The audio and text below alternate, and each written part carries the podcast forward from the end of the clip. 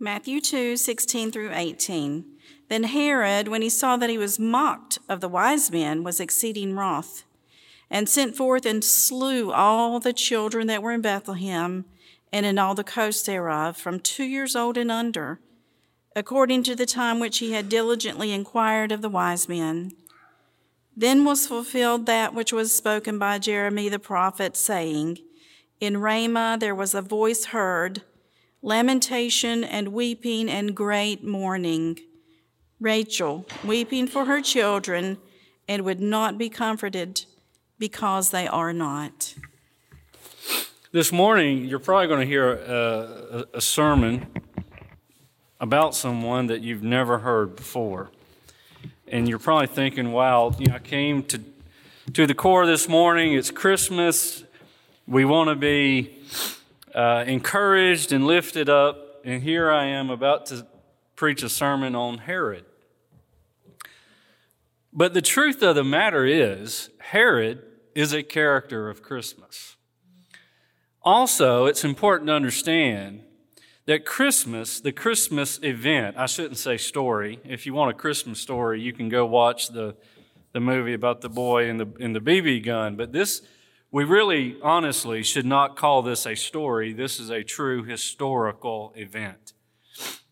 What Mary Carroll read for us in Matthew tells us that um, there is now, because Jesus is born, there is now a clash of kingdoms, a game of thrones, if you will, where two sides now compete for the throne. You see, the truth is, the Christmas story is not in Matthew 2. Well, it is. But if you really want to go to the very beginnings of this, this, this Christmas event, this, this birth of Christ, you actually need to go all the way back to the beginning of your Bibles to Genesis 3 and read this verse, verse 15. And I will cause hostility between you and the woman, and between your offspring and her offspring. He will strike your head, and you will strike his heel. You see, friends, the, the prophecy of the coming of this baby, this, this, this coming Messiah, is not just in Malachi or in Jeremiah uh, or in Matthew and Luke, it is in Genesis. We actually have to begin, and yes, even in this real historical event, there is a villain. In fact, some of our greatest Christmas movies have villains. We all know the Grinch, right? Now, the good thing about the Grinch is that he turned out to be okay once his heart grew three, three sizes, correct? There's also, uh, even before him, Ebenezer Scrooge. Okay, we all know about Ebenezer Scrooge. And if you're in my generation, you know that Home Alone had two villains, Harry and Marv, who really did not turn out to be so smart. The Wet Bandits, remember? Even Hallmark movies have a villain. It's always this really neat looking guy who's trying to wreck Christmas. He's usually the heartless developer ready to bulldoze the family Christmas bakery or toy store. And, you know, then all of a sudden this real, you know, hunky, good looking guy comes to the rescue. They're all the same right? Well, the original event has a monster named Herod. Herod uh, figured very prominently in this, in this Christmas event. To ignore Herod, I know we want to focus on Mary and, the, and Joseph and the shepherds and, and all those people. They're all important. But can I say to you this morning, Herod is important too. Because without Herod, you really don't get the common thread throughout Scripture of what is really going on with Jesus being born. He's a baby. How is a baby being born going to tick anyone off to the point of genocide? It is if you have two spiritual kingdoms competing for who's really going to be on the throne, right? You see, this original Christmas monster is, is sent from Satan himself. And by the way, there are, there are uh, figures like Herod throughout the scriptures. And I'll get into that here in a second. But underneath this warm glow of Christmas truly is a dark thread of violence, a sign of a cosmic clash of kingdoms against all things good. So let's try to understand. First of all, you got to understand who is Matthew's audience. Honestly, his audience is not us. It's the Jews. So when you read that where it simply says, Jesus was born in Bethlehem in Judea, Matthew 2 verse 1, during the reign of King Herod, that right there tells you, oh, okay, this is going to, this is about to get interesting. Because to fully understand what's, what happens in Matthew's gospel, you really do have to go to Ephesians chapter 6, verse 12. Because it says, Paul wrote, We do not wrestle against flesh and blood, but against the rulers, against the authorities, against the cosmic powers over this present darkness, against the spiritual forces of evil in the heavenly places. You may not see it, I may not see it, but there is a war raging, and it's spiritual. In fact, we are reminded that Lucifer fell from heaven, this great songster leader. Okay? Isaiah 14, 12 through 14 reminds us that he fell from glory and he takes his band of demons with him. And, and yes, the Christmas story truly starts in the Garden of Eden with Genesis 3:15. But please help me, help me just kind of give me a little bit of time here to, to help you unpack or unwrap this story. You see, because throughout Scripture, throughout the Old Testament, this involves a long and bloody struggle between the offspring of Satan and the seed of the woman. We see this played out. A son of Adam, Cain, right? Cain kills his brother in cold blood. The triumph of his works over Abel's righteous sacrifice, but then God raises up Seth. And from Seth, you can go all the way to Christ. A son of Seth is born. His name is Abraham. He is called out of his homeland. Three times, Abraham's family is threatened by famine, sin, and yes, infertility, but God's birth a miracle in Isaac. Another son of Abraham, Jacob, has complete family dysfunction. We talked a little bit about family dysfunction. Uh, as some people would say, you put the fun in dysfunction. But Jacob's own sinful scheming and famine, but God again raises up Joseph. Later on, Pharaoh, who uh, abandoned the way of Joseph, saw the Jews as horrible people, and yes, in Exodus 2, wants to wipe out all the right, wait for it, all the male Jewish boys. Does that sound familiar? Because now we go to the New Testament where Herod is trying to do the very same thing. Even in Esther, Satan recruited, recruited, excuse me, the wicked Haman, who threatened to use his power in Persia to totally eliminate God's people. And yet, even many today can still remember now, that generation is fading, but can still remember when Hitler killed six million Jews. You see, friends, we are still living in this cosmic battle between good and evil. But here's the good news Jesus is on the throne. Amen. There is no king today that can truly take away his power and you're and you don't have to turn to it, but I, I love this song. You may never think of it as a Christmas carol. Maybe it's not, but you know, it really does speak of this cosmic warfare. And it reminds us to put our trust in God. Martin Luther wrote, A mighty fortress is our God, a bulwark never failing, our helper he amid the flood of mortal ills prevailing. Listen to what he says. This was written hundreds of years ago. For still our ancient foe doth seek to work us woe.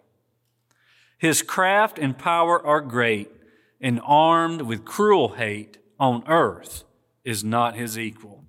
But then we realize Though though all the, in all this world with demons filled should threaten to undo, undo us, we will not fear, for God hath willed his truth to triumph through us.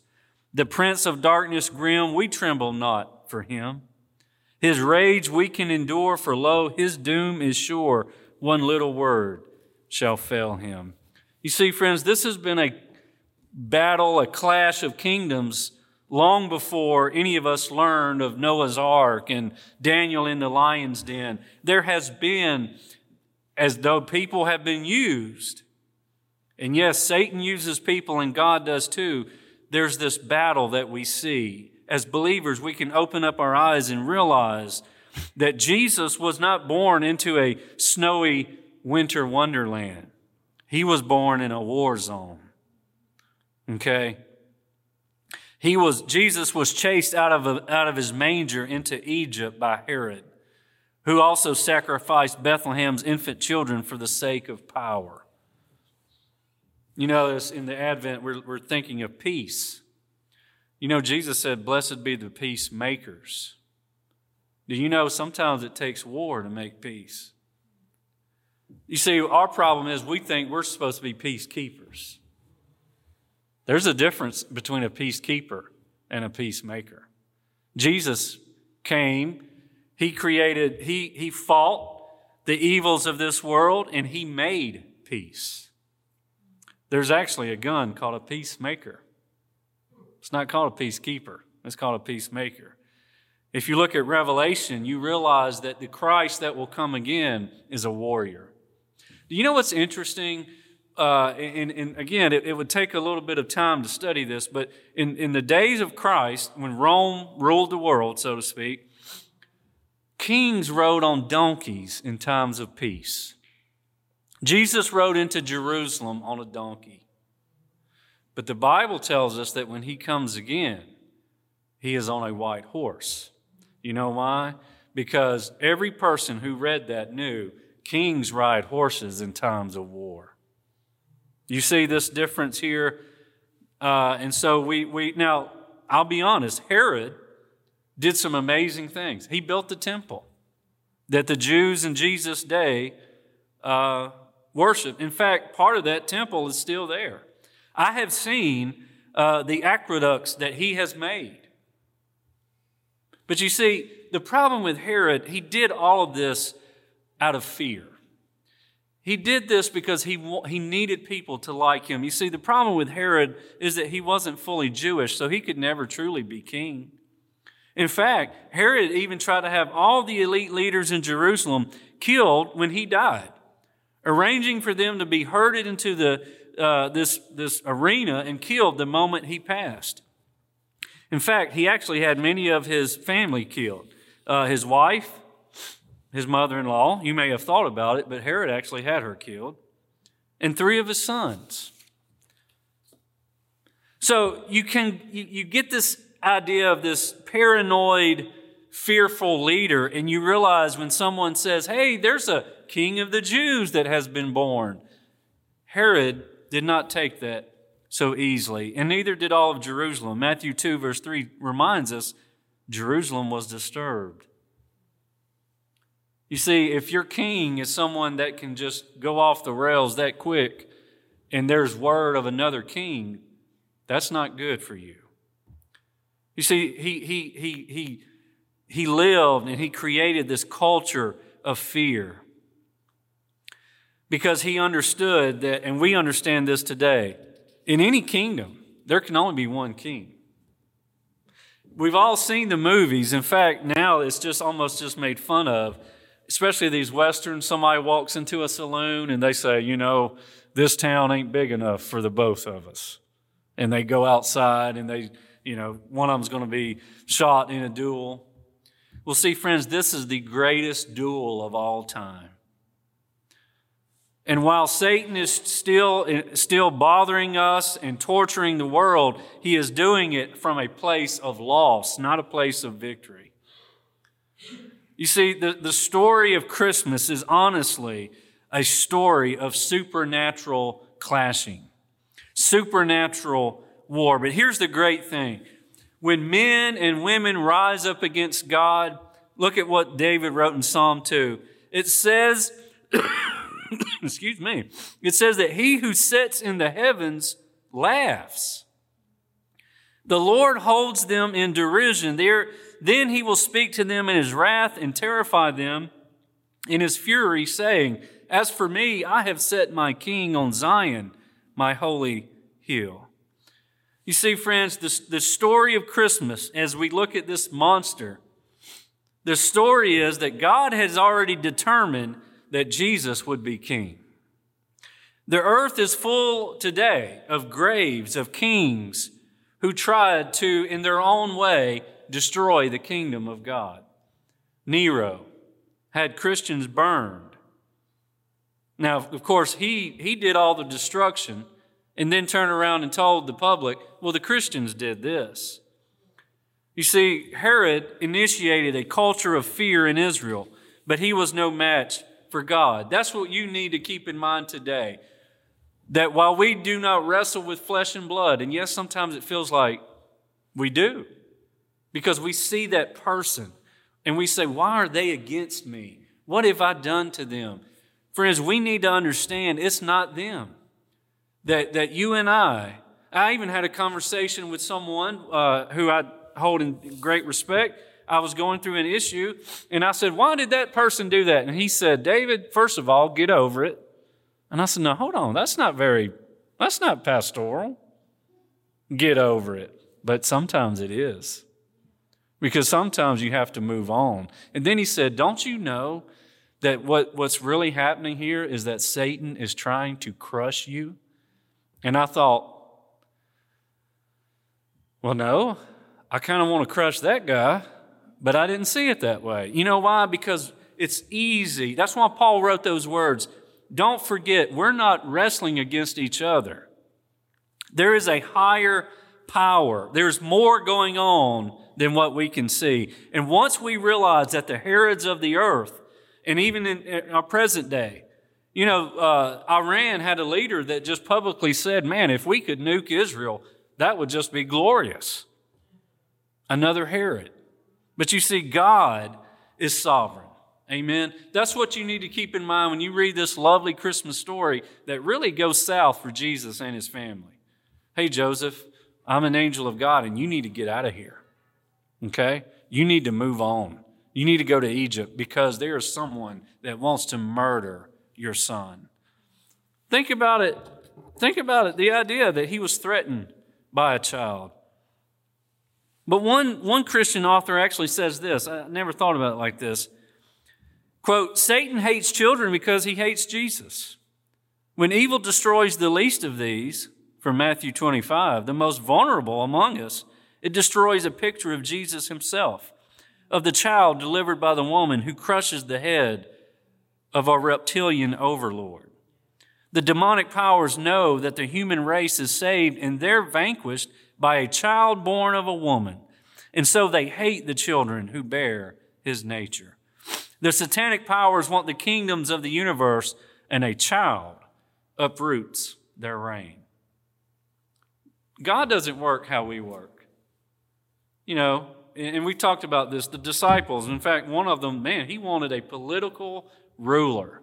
And when Jesus said, even said around Pilate, you know, my, uh, my kingdom is not of this world. For those of us who lean on Christ, our value system is never going to be of this world. The way that we do things are never going to be the way the Herods of this world do things. What, is, what did the prophet Isaiah say? Unto us a child is born, unto us a son is given. Now, for us, we, we, we, we love that. Oh, that's beautiful. But, but have you ever read that and thought of it in context of judgment against evil authority? You see, this child threatens the powers of evil, literally, the powers of hell. This, this baby that's born. This child that was born in a manger was actually a sign of judgment to those who do evil. He is peace to those who put their trust in him, but he's an enemy to those who go their own way. It's not popular today. I don't think it's ever really been popular to read Romans and, and hear that when, when the Apostle Paul says, uh, if you are an enemy of God, if, you're, if you don't put your trust in Him. But see, for those who are evil, this is judgment. But for those of us who, who have accepted and kneeled down to the King of Kings, this is a sign of hope, of something that is new, right? Matthew narrates Herod's violence against the innocent people. He quotes Jeremiah 31, talks of the, the weeping endured by uh, Hebrew mothers. Now, there's a few mothers out here. Now, can you imagine somebody breaking down your door and killing your children in front of you? Now, I know some of you, y'all, y'all would, y'all would kill them. Right? And I mean, that's natural. You would, you would say, no, you're not going to do that to me. But you see, our, again, our mindset is Western culture, America. Take, you know, you have a right to defend yourself. These people had no rights. Defenseless women who watched their own children being slaughtered. You see, Matthew in his gospel has already made the exile a turning point in his thoughts in Matthew 1 11 through 12, because for, for at that time, the Davidic line was, it was dethroned the tears of the exiles in Jer- Jeremiah's day end in the tears of the mothers of Bethlehem.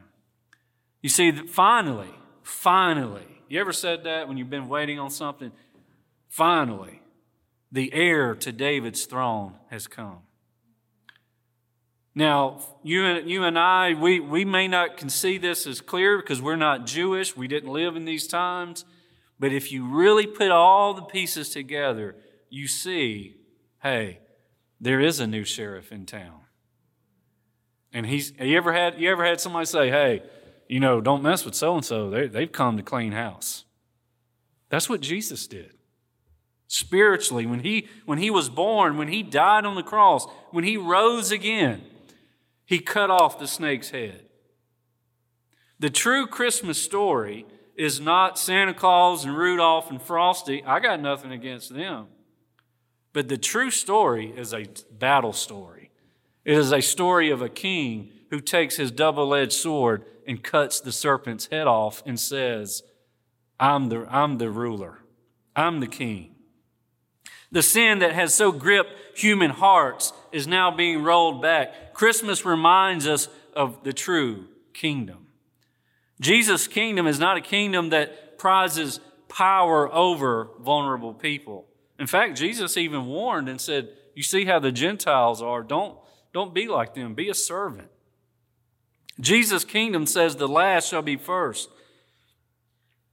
A kingdom made up of weak, of the, of the, um, the destitute. Now, this doesn't mean that suffering and violence and bloodshed is, is any less evil or hard to endure. Matthew's not giving a fake Christmas, but he is telling us that a peacemaker has come. He is telling us that all of the, the wishes and dreams and prophecies and, and tears of Jewish people have finally been realized. Now, the ironic thing for us is that for so many Jewish people, it still isn't realized. And the Bible tells us God has in his own sovereignty and through his plan, he has blinded them. But we see the light.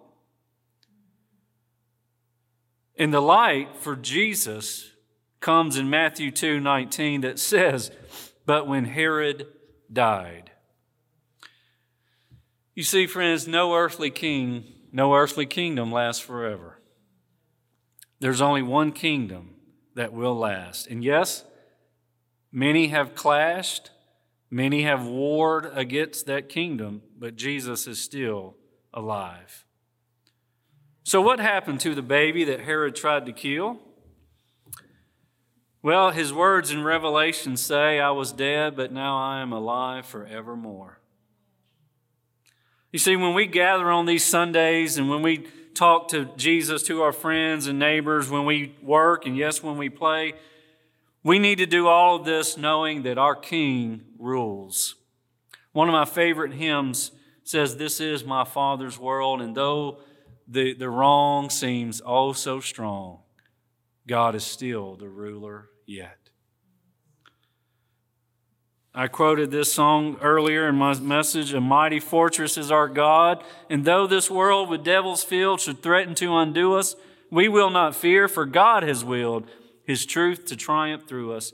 The prince of darkness grim, we tremble not for him. His rage we can endure, for lo, his doom is sure. One little word shall fell him. When Jesus and Satan were in the wilderness, what was Jesus' weapon? He said, It is written. Your greatest weapon isn't, is not actually prayer. Now, you should pray, but the scriptures teach us that the one weapon that we have, if you look at Ephesians and you look at all of the, the helmet of salvation and the, the breastplate of righteousness, and all, there's only one weapon. All of that's for defense, right? Jesus said, It is written. Friends, here's one thing to remember about those who are like Herod. And then Jesus even said this He said, Their father is a liar. Satan is a liar. And then he said, Now, now, now this is where we really, our eyes open. Pharaoh tried to kill all the, the baby Jew, boy Jews. Herod tried to kill all the baby boy Jews in Bethlehem. Haman wanted to kill all of the Jews in Persia. What else did Jesus say? He said that Satan was a murderer. You see, when you start putting all these pieces together, you really do realize okay, this is more than just, yay, Jesus is born. This is the king has come. And that disturbs people. You see, let me just let me just end with this because sometimes we do need to do a little soul searching.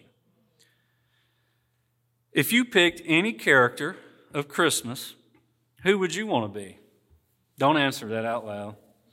But maybe some people say, I, I, would love to have been the shepherds and seen the angels, and or maybe I would have loved to have been Joseph. I don't think I would have wanted to have been Joseph. Maybe Mary. Because you know, it's amazing. It says that Mary treasured all these things in her heart. I guarantee you there's one person you wouldn't pick. But sometimes we're a little more like him than we think we are, and that's Herod. Oh, no, no, no. You're not going to go massacre anyone, I know. But I'm not talking about that. I'm talking about who really, deep down, where you don't speak of, where only God knows, who really sits on the throne of your heart? You see, that's really what we need to get out of this out of this event today because Herod has come and gone, his kids have come and gone, and again, their rule ended. But sometimes we allow ourselves to sit on this throne in our hearts.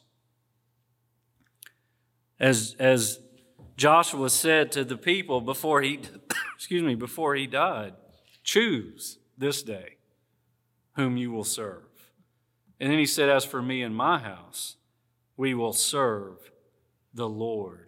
Now just think about what did he say? He didn't say we will serve God. He said the Lord. What is the Lord? It's who you serve. It's who has authority over you. It's who tells you what to do. It's not the other way around. You see, the problem is that when Jesus even enters our life, he disrupts our power. King's Herod, King Herod's reaction to Christ is, in a sense, a picture of us all. One author said if you want to be king and someone else comes along saying he is the king, one of you got to give. Only one person can sit on an absolute throne. It is a claim of absolute authority, a summons to unconditional loyalty and inevitably triggers deep resistance within the human heart. This dark episode of King Herod's violent lust for power points to our natural resistance, even hatred sometimes of the claim of God on our lives. Because you see, the human spirit creates gods out of anything we like. Now, no, we don't have a giant statue. We don't have an Asherah pole, thank God in here. But we make little idols for ourselves. And we tell ourselves, well, you know, I love my family more than anything. Oh, do you? That's my wife will tell you that's that's that's where her and God clash. Well, that's my children. And I think God says, No, that's my children. Or whatever it may be that we, we, we prize in our hearts. You see, we, we would never think of murder. We would never think of all these disastrous things that this man did. But when it comes down to it, we have to ask ourselves have we made room for Jesus? Is he king in our life? And then, even if there are days when maybe we, we have to get up and realize, oh, sorry, Lord, today I wanted to be king. You remember The Lion King? It is the greatest Disney movie of all time, and if you don't believe it, you're wrong. But you know that song he says, I just can't wait to be king? You see, sometimes, even in our own spiritual pride, we whisper that to ourselves. I just can't wait to be in charge. What were any of us thinking at the age of, I don't know, seven and then 17? I just can't wait to be an adult. What lunacy. We couldn't wait to be in control. We couldn't wait to be able to say, You don't get to tell me what to do. And then you realize the older you get, more and more people are telling you what to do. We just can't wait to be king, can we? You see, that was Herod's problem, and sometimes it's ours. Herod serves as a powerful reminder that can, also that we cannot be neutral about Jesus. Now, I want to use another evil person right now, and his name was Pontius Pilate. But he said he actually had a wonderful question to ask to the public. He said, What shall I do with this person, Jesus? That's the question you and I have to ask every day. What will I do, Jesus? What will I do with this Jesus? Not on Sunday morning when I, I'm, i got my cologne on like I like it and I've shaved and I look good in my uniform. I'm talking about Monday morning. What do I do with Jesus? Will he be over me then? He better be, because you'll need him on Monday too, and Tuesday and Wednesday and the day after Christmas. Let me just read to you in closing one more song that I think explains uh, a lot of what, uh, what we're talking about here. God is still on the throne and he will remember his own. Though trials may press us and burden distress us, he will never leave us alone. God is still on the throne, and he will remember his own. His promise is true, he will not forget you. God is still on the throne. Father, today, we need that reminder as we look around our world, maybe as we take a look inside. We realize sometimes, Lord, we don't want you on the throne because we want to do it our way. As that great popular song said, I did it my way. But how foolish of us. We're not God. We're not even close. We're dust. And yet, sometimes, Lord, we think we know better than you. We think, Lord, maybe in this instance, I need to sit on the throne and I'll, I'll do it my way. And then, Lord, what a mess we have to clean up. So, Lord, help us daily, even those who are saved, those who walk with you and read our Bibles and, and, and do all these things that, that, we, that you ask of us, and we do it out of love. But yet, Lord, this, this, this flesh in us, this carnal nature, still wars within us to say, hey, today let me do it my way. We would never think of ourselves as little Herods. But Lord, deep down, Father, where no one else sees, Jeremiah reminds us that the heart is deceitful above all things. So, Lord, what we need is a change of heart. What we need is for your Spirit to come and to change us, to create in us a new heart, so that our heart is like Jesus and not like the world. We know, Lord, kings and kingdoms will all pass away. So, Lord, today we do claim Jesus as King. And yes, Lord, we know that one day every knee shall bow and every tongue will confess. But, Lord, some of those people will do that in a place that none of us desire to be. We want to do it now. We want to do it on this earth so that we can spend eternity with you in heaven and still claim you King of Kings and Lord of Lords. May it be true for each one of us in our own hearts today. We ask in Jesus' name, amen.